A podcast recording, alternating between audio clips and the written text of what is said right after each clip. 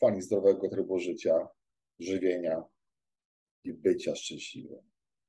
Eee, pytanie od pana o poziom jednego z hormonów. Zrobiłem badanie poziomu DHT, dihydrotestosteron, pochodna testosteronu. Eee, więcej, eee, jak powstaje testosteron w organizmie, rozkłada się, jest metabolizowany do wielu cząstek, dwóch głównych.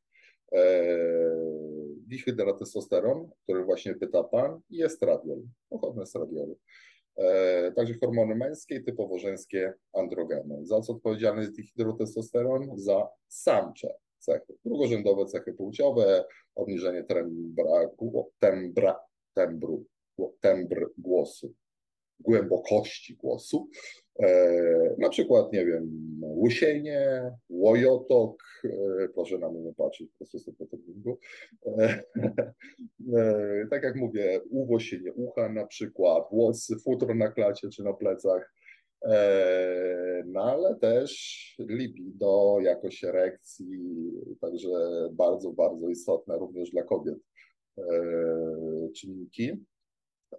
Zrobiłem badanie dihydrotestosteronu z krwi, wyszło ponad 2,5 tysiąca e, pikogramów na mililitr, kiedy norma to 250 do 990, chyba do 750 z tego co pamiętam, ale nie będę się spierał w tym momencie, na pewno 250 do właśnie około 750, ale nie wiem czy 990 e, pikogramów na mililitr. E, robiłem badania przed stosowaniem finasterydu. Finastery to jest taki lek, który zapobiega rozwojowi, e, przerostowi prostaty. No też przez obniżanie poziomu dihydrotestosteronu, bo dihydrotestosteron mocno wpływa na prostatę, też na produkcję nasienia, na rozwój kanalików nasiennych w embryogenezie, później w okresie dojrzewania, także, ale przyczynia się do rozrostu prostaty, a prostata jest tak, a przez nią leci cew moczowa. O, jeżeli prostata się przerasta, to zaciska nam cewkę moczową i panowie w starszym wieku robią tak psik, psik, psik. Prawda? Tak sobie posikują w nocy takimi rzutami strumienia, bo ta prostata jest zaciśnięta i trzeba zrobić tak, żeby ją na chwilę rozluźnić, poleci, ona się znowu zaciśnie, rozluźnić, po, poleci, także.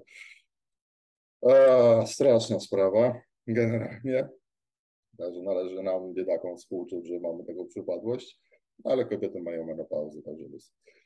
E, mm, czy to możliwe, że wyszła w ogóle taka wartość, czy 2,5 tysiąca to jest praktycznie trzykrotnym przekroczeniem normy, e, czy to jest błąd w badaniach.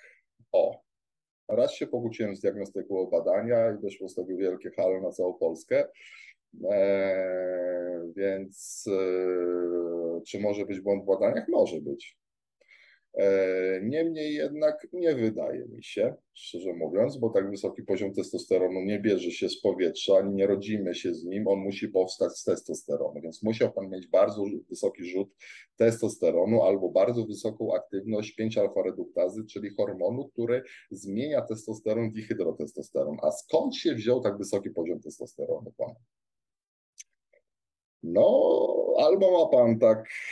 Um, tak pana bogato natura obdarzyła, prawda? Yy, albo było jakieś iniekcyjne podanie zewnętrzne testosteronu lub transdermalne przez skórę.